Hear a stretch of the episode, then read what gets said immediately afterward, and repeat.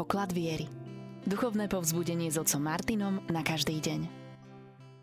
Pochválený Ježiša Mária, krásny požehnaný deň, požehnanú nedeľu všetkým vám, ktorí sa s nami v túto chvíľu budete zamýšľať našej pravidelnej relácii Poklad viery nad nedelným evanieliom. Uplietol som si trochu tak na seba samého bič, pretože terajšie evanielium, ktoré nám prináša nedeľa, je niečo, musím rozprávať o veciach, ktorým vôbec nerozumiem. Takže bude to dnes veľmi náročné a dúfam, že pre vás nie. Snažím sa priblížiť všetkým vám veci, ktoré prináša Pán Ježiš, keď hovorí o väčšnosti, o budúcich veciach, o ktorých nemáme páru, nemáme slichu, ani oko nevidelo, ani ucho nepočulo, ani do ľudského srdca nevystúpilo. O čom budeme dnes rozprávať? Preto želám vám príjemné počúvanie a aby ste si dokázali aj dnes vziať možno to, čomu vás Pán pozýva, aby ste aj dnes opäť s radosťou mohli spoznať láskavého, milosrdného Boha Otca i veľkú lásku Ježiša Syna v sile Ducha Svetého. Nebeský oče, prosíme ťa dnes, aby sme čo najviac mali otvorené uši srdca. Aby sme si uvedomili, že aké ešte tie reziduá, tie zostatky starého života, starozákonného myslenia ostávajú v našej hĺbke a našom srdci. Ako ľahko sklzneme k nejakému mechanickému životnému štýlu kresťana, alebo príliš sa sústredíme na nejaké vyjednávanie, obchodovanie s Tebou. Pomôž nám spoznať, Pane, Tvoju lásku aj dnes. Milí poslucháči Rádia Mária, ešte raz želám krásnu, požehnanú nedelu vám všetkým. Nedelné evanelium nám prináša aj stretnutie so Saducejmi, o ktorých sme v Evangeliu podľa Luka, Lukáša ešte veľa nepočuli. Ježišovi prišli niektorí saduceji, ktorí popierajú z mŕtvych stanie. A pýtali sa ho. Učiteľ, Mojžiš nám napísal, že ak niekomu zomrie brat, ktorý mal ženu, alebo bezdetný, jeho braciu má vziať za manželku a splodiť svojmu bratovi potomka. Bolo teda sedem bratov. Prvý sa oženil a zomrel bezdetný, vzal si ju druhý, potom aj tretí a takisto všetci siedmi. Ale nezanechali deti a pomreli. Napokon zomrela aj žena, nuž, ktorému z nich bude žena manželkou pri vzkriesení. Veď ju mali siedmi za manželku. Ježiš im povedal, synovia tohto veku sa ženia vydávajú, ale tí, čo sú uznaní za hodných tamtoho veku a z mŕtvych vstania, už sa neženia ani nevydávajú, už ani umrieť nemôžu, lebo sú ako anieli a sú Božími synmi, pretože sú synmi vzkriesenia. A že mŕtvi naozaj vstanú, naznačil aj Môžiš v stati o kríku, keď nazýva pána Bohom Abraháma, Bohom Izáka, Bohom Jakuba. A on nie je Bohom mŕtvych, ale živých, lebo pre Neho všetci žijú.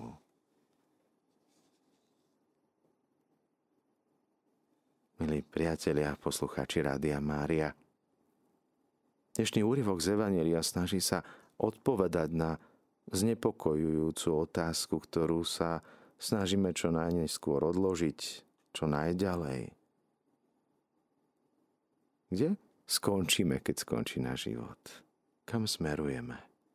Narodíme sa, rastieme, dospejeme, zamilujeme sa, založíme si rodinu, vychováme deti, potom prichádzajú vnúci, Počas života prežívame radosti, bolesti, smutky.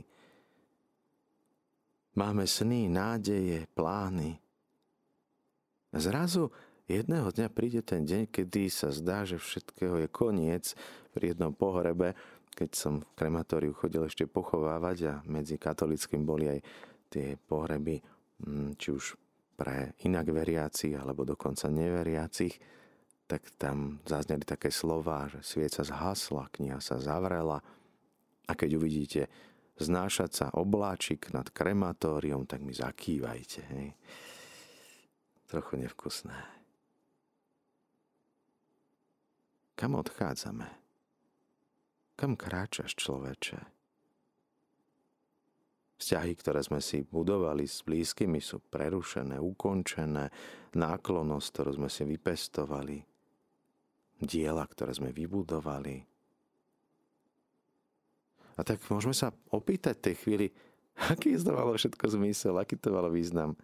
Čo vlastne robíme tu na tomto svete? O čo sa vlastne usilujeme? O čo sa snažíme? Aký to malo zmysel? Nie je dobré, aby sme odstránili túto myšlienku z nášho života, pretože zriekli by sme sa toho, kým sme, čo nás vystihuje. My vieme, že náš život má začiatok a má koniec. Je dobré pýtať sa, odkiaľ pochádzam, odkiaľ prichádzam, kam smerujem. Mám sa vrátiť do prázdnoty, ničoty, do tej tmy, odkiaľ ma vytiahli moji rodičia gestom svojej lásky. Je smutné niekedy myslieť na to, že vesmír bude pokračovať aj po našom odchode. A niekedy ako keby sme ním ani neprešli. Nezanechali žiadnu stopu. Ako by sme neexistovali. A tak sa pýtame sami seba v tej chvíli, aký zmysel má privádzať deti na svet. Aby sme ich odovzdali do rúk tohto osudu, života, ktorý končí prázdnotou a smrťou. Sú tí, ktorí si myslia, že je zbytočné hľadať skryté Božie plány stvoriteľa. Treba žiť dnes, tu, teraz. Počúvame Carpe Diem, využi deň, užívaj si, kým ešte môžeš. Súčasný svet nám ponúka túto možnosť zábava, už som to spomínal, jeden mladý muž, ktorý sledoval môj Instagram, sociálne siete, kde som vtedy v tom čase, už som to zrušil, ale publikoval som veci zo svojho života.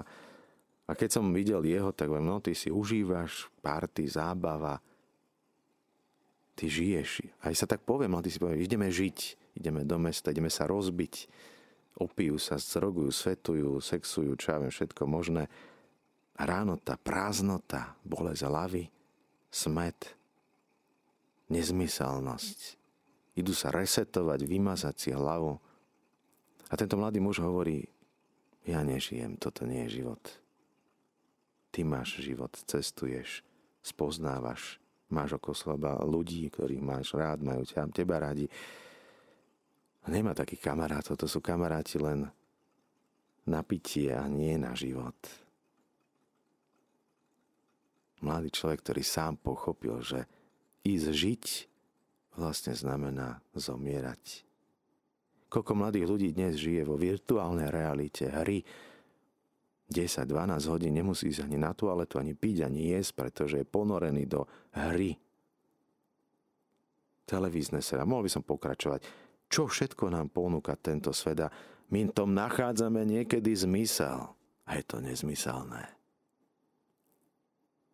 Neboli sme stvorení preto, aby sme budovali svet v počítači, v virtuálnom svete. Aby sme rozširovali počet priateľov na sociálnych sieťach namiesto toho, že by sme mali skutočných priateľov, ktorí nás majú radi. V Ríme nachádzame mozaiky, kde sa nachádza aj takýto latinský nápis Memento Mori – Pamätaj na smrť, pamätaj, že musíš zomrieť. Trapistickí mnísi sa aj zdravili týmto pozdravom. Nezabúdaj na smrť. Mysli na väčnosť. Všetko to, čo robíme, máme konať v perspektíve väčšnosti. Uvedomovať si, že všetko to, čo dávame, vstupuje do väčšnosti. A tak nie užívať si život, pretože tých dní je tak málo a tak krátke sú, že sa máme len zabávať. Je potrebné, aby náš život bol osvetlený skutočnou vierou. Aby sme hľadali ušlachtilé, vznešené hodnoty. Budovali vzťahy, lásky. Áno, ak by sme si mysleli, že Boh neistuje, tak tento životný štýl možno nebol by celkom zaujímavý, ale my, ktorí sa snažíme a usilujeme žiť podľa toho, vidíme, že keby aj Boh neistoval, nič nemusím ľutovať. Aj keby nakoniec prišli sme k tomu, že nič nie je, žiť s Bohom a život, ktorý má hodnotu, zmysel už tu a teraz, je oveľa viac ako len nejaká radosť, zábavka, naviazanosť na materiálne veci tohto sveta, ktorý sa pomíňa, rúca. Sme len súčasťou akéhosi vesmíru, ktorý sa rozpína, pohybuje sa podľa svojich zákonov, vytvára nové životy, aby ich zničil. Vesmír bez srdca, bez lásky, bez tváre, ktorý niekedy koná dobro pre nás, niekedy nám ubližuje. Toto je to, čo chceme.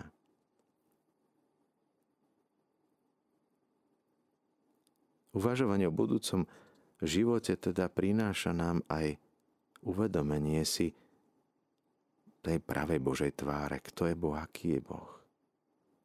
Ak existuje Boh, tak vnímať tento nezmysel vesmíru, ktorý si s nami robí, čo chce, to je nepriateľné.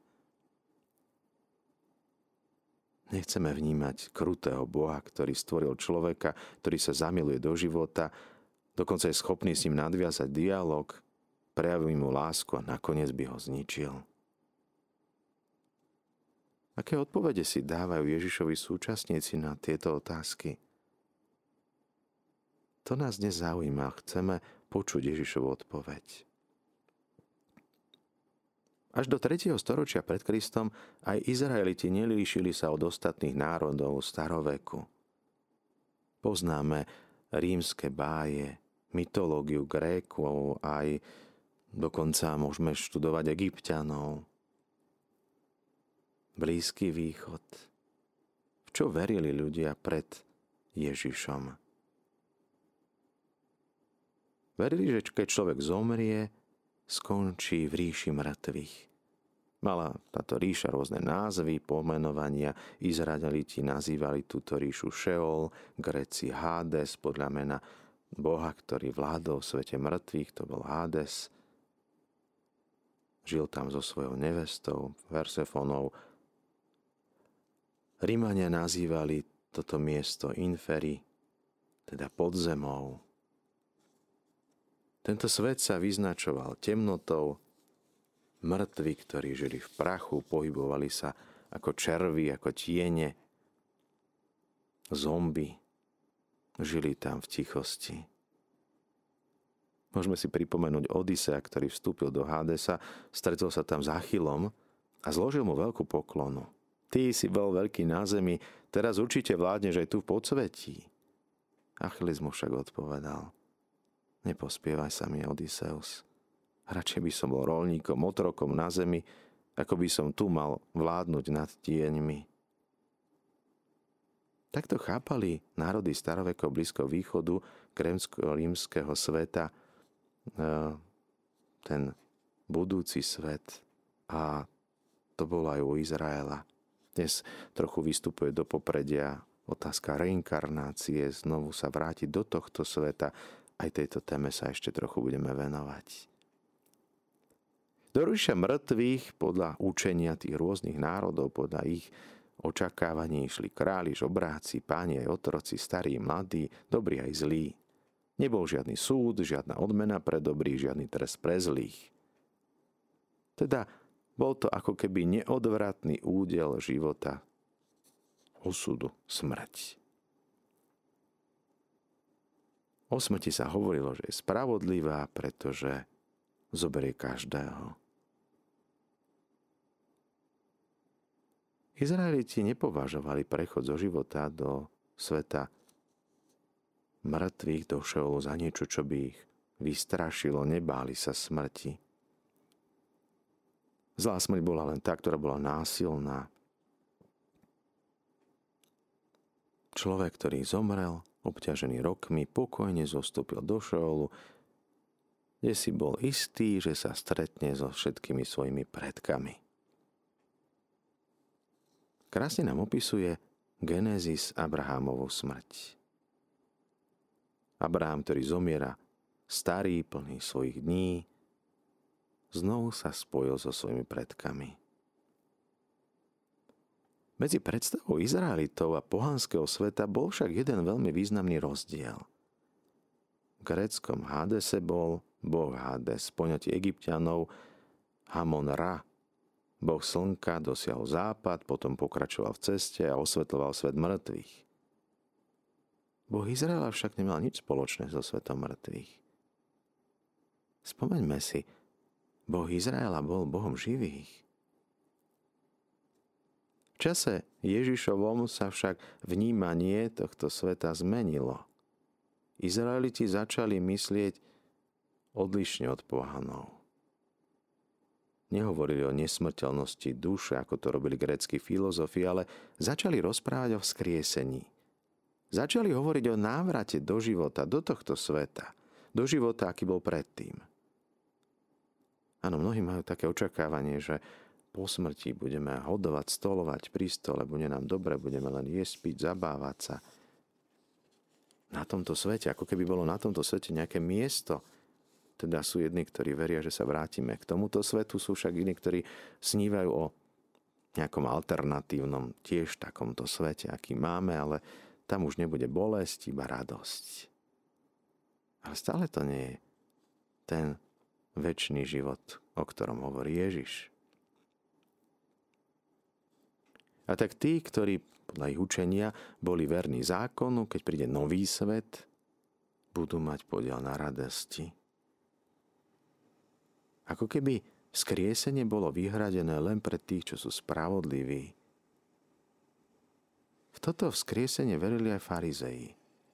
Nachádzame túto vieru aj v odpovedi Marty, ktorá sa stretá s Ježišom pri Lázarovom hrobe. Ježiš jej hovorí veľmi jasne, tvoj brat stane z mŕtvych. A ona hovorí, áno, však nečudujem sa tomu, bol spravodlivý človek. Stane z mŕtvych posledný deň pri skriesení spravodlivých. Toto skriesenie spravodlivých verilo len málo ľudí. Medzi nimi boli farizei, ktorí podľa Jozefa Flávia bolo ich v Izraeli okolo 6 tisíc. Ako však boli na tom členovia inej židovskej sekty, teda Saduceji? A my sme to počuli v Evanieliu. V tom čase prišli k Ježišovi Saducej, ktorí tvrdia, že z mŕtvych stania niet. A položili mu otázku. Učiteľ, Mojžiš nám nariadil, ak niekomu zomrie brat, kto má ženu a je bezdetný, nech si jeho brat vezme jeho ženu. A počuli sme potom príbeh o siedmých manželstvách a siedmých umrtiach. Tak sa pýtajú pána Ježiša, je to nedáva zmysel, keď by sa mala vrátiť táto žena do tohto sveta. Vráti sa tých sedem mužov. Koho bude manželkou? Veď všetkým siedmým patrila. Tu vidíme to ich mechanické, fyzické videnie sveta, toho budúceho. O, vidíme, ako keby to zmrtvých stane mohlo byť návratom sem. Ježiš posledné dni svojho života trávi v Jeruzaleme a vyučuje v chráme. Prichádzajú k nemu zákonníci, starší, veľkňazi, dávajú mu otázky a chcú ho dostať do úzkých. Chcú ho podchytiť v reči, chcú ho obviniť, odsúdiť. Dnes sa k nemu približuje elita chrámu, Saduceji. Jediný príklad, kedy sa v Evangeliu podľa Lukáša objavujú tieto postavy. My už sme veľa počuli o farizejoch. Saduceji prichádzajú teraz. Dnes. Kto to boli? Boli to boháči mesta Jeruzalem. Oni nemali výčitky svedomia z toho, že spolupracovali s rímskou nadvládou a vlastne boli kolaboranti, zarobili pekné peniaze, patrila tam celá kňazská aristokracia, veľkňazi, riadili obchod, prevádzku okolí chrámu.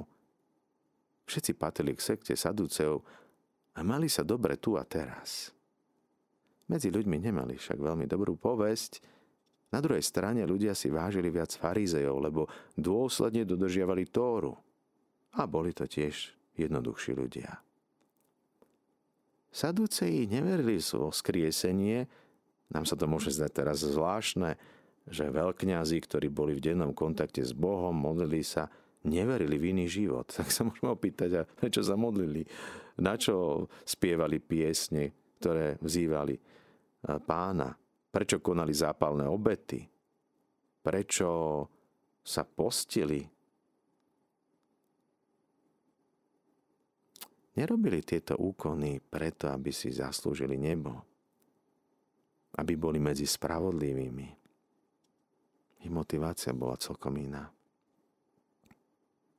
Celá náboženská prax v chráme, ktorú riadili kňazi a veľkňazi, Annáš, Kajfáš, všetko to bolo zamerané na získanie Božieho požehnania pre tento svet. A tak sa nestarali o iné životy títo veľkňazi, saduceji, boli prostredníkmi medzi Bohom a človekom, sprostredkovateľia požehnania. My priamo nemôžeme získať priazen od pána. Museli sme ísť prosiť o požehnanie k ním. Požehnanie poľa, zvierat, prozba o zdravie. Bežný ľud potreboval sprostredkovateľov. Oni boli tí, ktorí prinášali obety ľudí a prosili pána o jeho priazeň. Spomeňme si na Ježiša, keď bol v chráme a prevracal stoly peňazomencov. Títo veľkňazi boli vlastne biznismeni. Obchodovali s náboženstvom. Obchodovali s Bohom. Potrebovali odstrániť tejto chvíli Ježiša. Preto že on odsúdil ich komerčný pohľad, spôsob na konanie s Bohom. Oni mu ponúkli niečo Bohu a on im dal nejaké výhody. Spomeňme si na to starozákonové volanie. Myslí si, že ja potrebujem tvoje zápalné obety, celopály.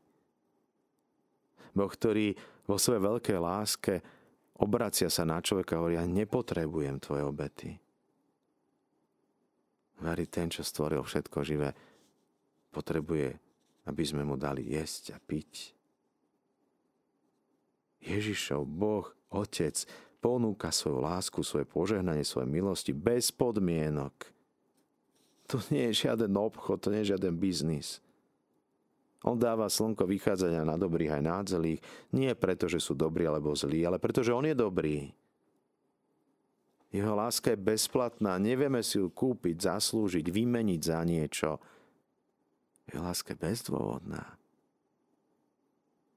Takže táto sekta Saducejov, kde sa nachádzala celá kniazská aristokrácia, nemohla zniesť rozprávať o Bohu, o vzťahu s Bohom, ktorý prináša Ježiš.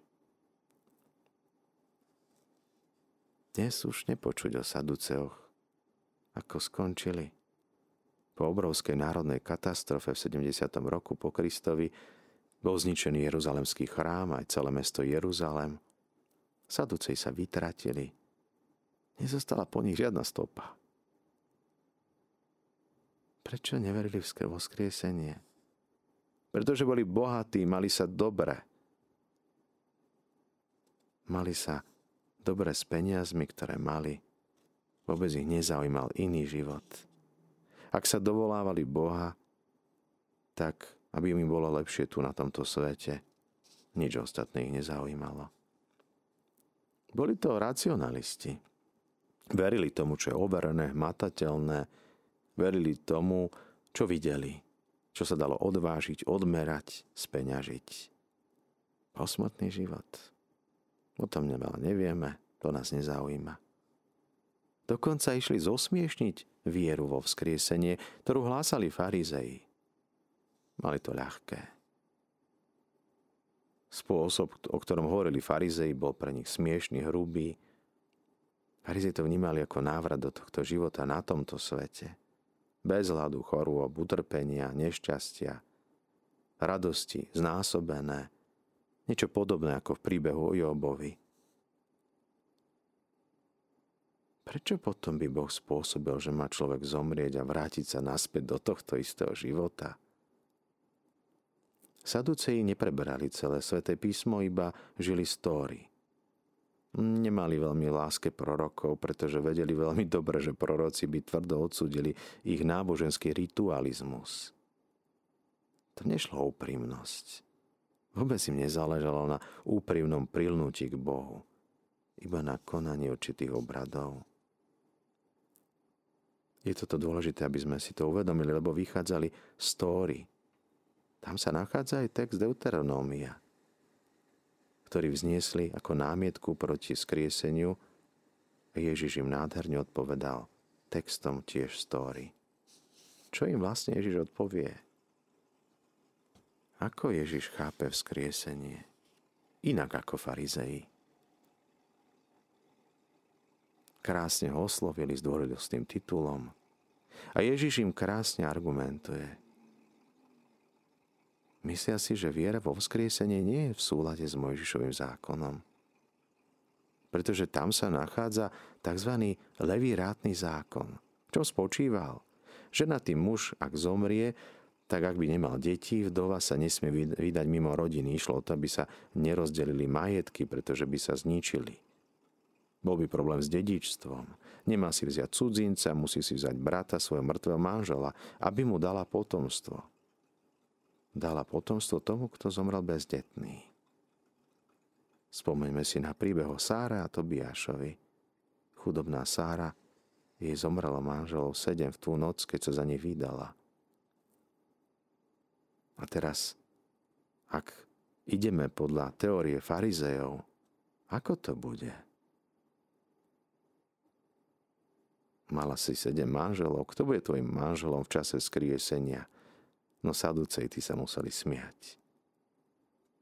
Ak by bolo vzkriesenie také, ako chápu farizei, tak námietka Saduceov je veľmi rozumná a oprávnená. Ježišova odpoveď Saduceom sa skladá z dvoch častí. Najprv im Ježiš hovorí,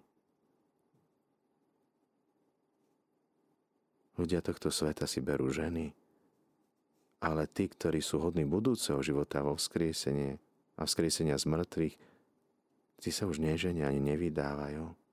Ani už nemôžu zomrieť, lebo sú ako anieli. A keďže sú deťmi vzkriesenia, sú aj Božími deťmi. V prvej časti Ježišovej odpovede ukazuje sa rozdiel, ktorý treba mať na pamäti. Prítomnosť medzi dvomi realitami, dvomi svetmi – súčasný svet a budúci svet. Rozdiel, ktorý nachádzame v apokalyptickej literatúre, kde sa v hebrečine hovorí o svete budúcom. V tomto svete, v súčasnosti je jedna forma života, ktorú dobre poznáme, tá, ktorá nám predbieha, prebieha pred očami. Tu sa ženíme, vydávame, máme deti, rodíme sa, zomierame – Budúci život nie je vylepšením alebo pokračovaním tohto sveta. Nie je to zobudenie sa z hrobu, to, čo zažíva Lazár. Jež vedel, že Lazár znova zomrie. To nie je to zmrtvých stanie Ježišovo. Prečo by to malo zmysel zomrieť, keby sme sa vrátili sem naspäť? Iba vylepšený, vytuningovaný ako auto – Ježiš hovorí o inom svete, inej realite. Citovať Deuteronómium nemá v tejto chvíli zmysel, pretože manželstvo existuje v tomto svete a nie v budúcom. V budúcom svete tam už nie je žiadna forma smrti. Ľudia sú rovní anielom, sú Božími deťmi, deťmi vzkriesenia. Čo tým Ježiš myslí? Od koho dostávame život? V tej chvíli nie už od svojich rodičov, ale Boh je darcom nového života. Tu na tomto svete dostávame život biologický, ktorý pochádza zo zeme ako každá forma života, ktorú vidíme. A väčšnosť však nepochádza zo zeme. Boh nám dáva svoj vlastný život. Biologický život sa končí, Boží život je však väčší preto je nezničiteľný. Sú deťmi skriesenia, splodení Bohom. Dobre poznáme život v súčasnom svete, ale aký bude ten budúci? Áno, je to otázka, ktorá nám spontánne príde na mysel. Máme predstavu saducejov, predstavu farizejov. Ako to však bude naozaj? Život budúceho veku. My si premietame tento život, ktorý vidíme tu. Nie, to nie. Svet budúcnosti bude iný. Áno, samozrejme nás to zaujíma, ako to bude vyzerať. Pavol nám trochu načrtne niečo v druhej kapitole svojho listu Korintianom. Ani oko nevidelo, ucho nepočulo. Nikdy to nevstúpil, nevstúpil do srdca človeka. To, čo Boh pripravil tým, ktorí ho milujú. Vidíme tu dôraz na lásku. Tí, ktorí nie robia rituály, obrady, niektorí dodržujú zákon, ale tí, ktorí Boha milujú, láska je to, čo nás zachráni. Nie však naša, ale tá Božia. My sa tu nedozvieme ani v dnešnej katecheze, čo nás čaká. Tajomstvo nám nebolo odhalené. Nie preto, že by chcel pán vzbudiť v nás väčšie napätie, prekvapenie, ale preto, že my to nie sme schopní pochopiť. Ako si vie predstaviť dieťa lone matky život, ktorý ho čaká? Hrozil medzi dvoma svetmi. Svet v matke. Aj my sme dnes v týchto pôrodných bolestiach, pretože sme znovu zrodení pre Boží život. Dieťa v maternici si nevie život predstaviť mimo maternice. Dnes tiež počúvame modlitby niektorých, aj mnohých kresťanov. Aj oni dnes malujú svet budúci, ktorý mali farizei. Život ako vylepšený. Je to však úplne iný svet. Môžeme sa však pýtať aj, prečo nás Boh nespravil hneď anielmi. Prečo musíme prejsť útrapami tohto života – týmto údolím slz. Aké úžasné by to bolo narodiť sa ako aniel. Dôvod je jednoduchý. Toto Boh nemôže urobiť. Už by sme to neboli my. My nie sme anieli. Ľudské bytosti prechádzajú cez svoju ľudskú identitu, aby prešli touto cestou, týmto svetom, zo zeme, aby mohli prijať nový Boží život, aby vstúpili do toho definitívneho sveta. Človek má život biologický, ale aj ten nesmrteľný. Naše smrteľné fyzické telo, ako vieme, ochorie, úschne, zostarne, rozpadne sa. Aby sme mohli vstúpiť do nového života. Ježišova odpoveď pokračuje. To, že mŕtvi vstávajú, naznačil aj Mojžiš v príbehu o kríku, keď hovorí Pán je Boh Abrahama, Izáka, Jakuba. A on nie je Bohom mŕtvych, ale živých, lebo žijú pre Neho. A práve tento citát Ježiš prináša story, ktoré verili aj Saduceji. Tretia kniha Exodu príbeh o horiacom kríku, ktorý horí a nie je zničený. Z neho vychádza Boží hlas a Boh sa predstavuje práve takto. Boh Abrahama, Izáka, Jakuba. Je to zvláštny spôsob predstavenia Boha. Antickí, pohanskí bohovia väčšinou sa spojili s nejakým miestom. Vládli v nejakom meste, Boh Damasku, Boh Egyptianov, Boh Téb. Boh Izrael sa však nepredstavuje ako Boh nejakého miesta. Ja som Boh Jeruzalema. Nie. Ja som Boh, ktorý nadviazal lásky plný vzťah s ľuďmi, s Abrahamom, s Izákom a Jakubom. Je zvláštne, že Ježiš čerpá práve z Pentateuchu základ viery vo vzkriesenie. Opiera sa o to, čo je centrom Božieho zjavenia v starom zákone – ako Boh nadviazal svoj priateľský vzťah s ľuďmi, s patriarchami. Áno, Boh sa môže zaobísť bez Abraháma, ale ak chcel Abraháma, ak založil s ním verný vzťah lásky, ak je verný svojej láske, nemôže ho opustiť moci smrti. Nemohol by sa ďalej predstavovať ako Boh Abrahama, Izáka a Jokuba, ktorí už zomreli. Bol by Bohom stratených, mŕtvych, ako neverný láske. Smrť nemôže zničiť putá, ktoré vytvoril sám Boh. A tak odpoveď na otázku osudu človeka netreba hľadať v našom odmietaní smrti alebo v úvahu nesmrteľnosti ľudskej duše – Krásne reči by sme o tom mohli viesť. Čo je však dôležité, majme na zreteli ten vzťah lásky. O, to, o, tom, o tom píšu žalmisti. Ak existuje Boh, človek nemôže byť bez Neho. Boh je verný svojej láske. To žalmisti pochopili. Človek modliaci obracia sa na svojho Boha, aby s ním nadviazal celoživotný vzťah lásky. Hovorí o Bohu, už som starý, viem, že ma čaká šeol, podsvetie. My sme však dva zamilovaní. Milenci sa bez seba nezaobídu. Ani ja sa nezabudem bez teba, ani ty bezo mňa. A čo sa potom stane? Ty ma nemôžeš opustiť podsvetí, Ty ma nenecháš v nejakej jame, v tme. V našom preklade sa spomína slovičko vernosť, verný.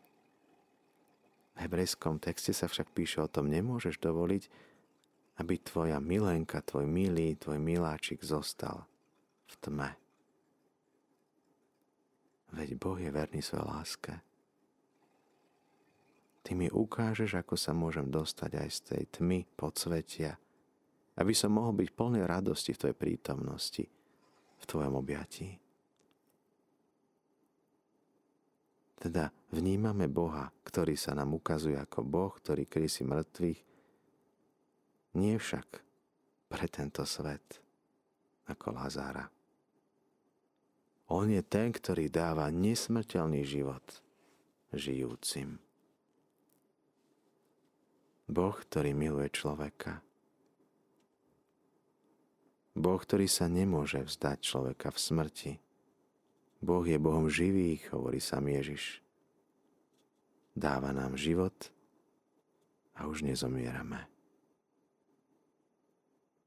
Teda nejde tu o návrat do tohto predchádzajúceho života, ale je tu nový dar života ktorý dnes my nazývame vzkriesením. Prijať tento dar života, ktorý nám Boh dáva, ako podiel na svojom vlastnom živote väčšnosti. Pane Ježišu, dnešný deň ti chceme poďakovať za to, že nám ukazuješ lásku Otca. Aby sme zbytočne neriešili veci o tom, o čom nevieme a nemáme čo povedať.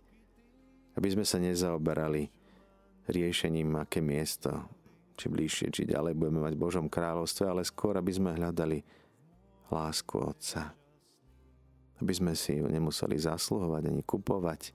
Aby sme sa nesústredili len na nejaké vonkajšie obrady, rituály, posvetnosti, ale aby bol v centre našej pozornosti Otec, ktorý nás miluje, ktorý je nám blízky, dôverný, aby sme pochopili, že to, čo nás zachráni, nie sú naše skutky ani naše modlitby, ale láska Otca. Zostávajte naďalej s nami s Rádiom Mária, s rádiom, ktoré sa s vami modlí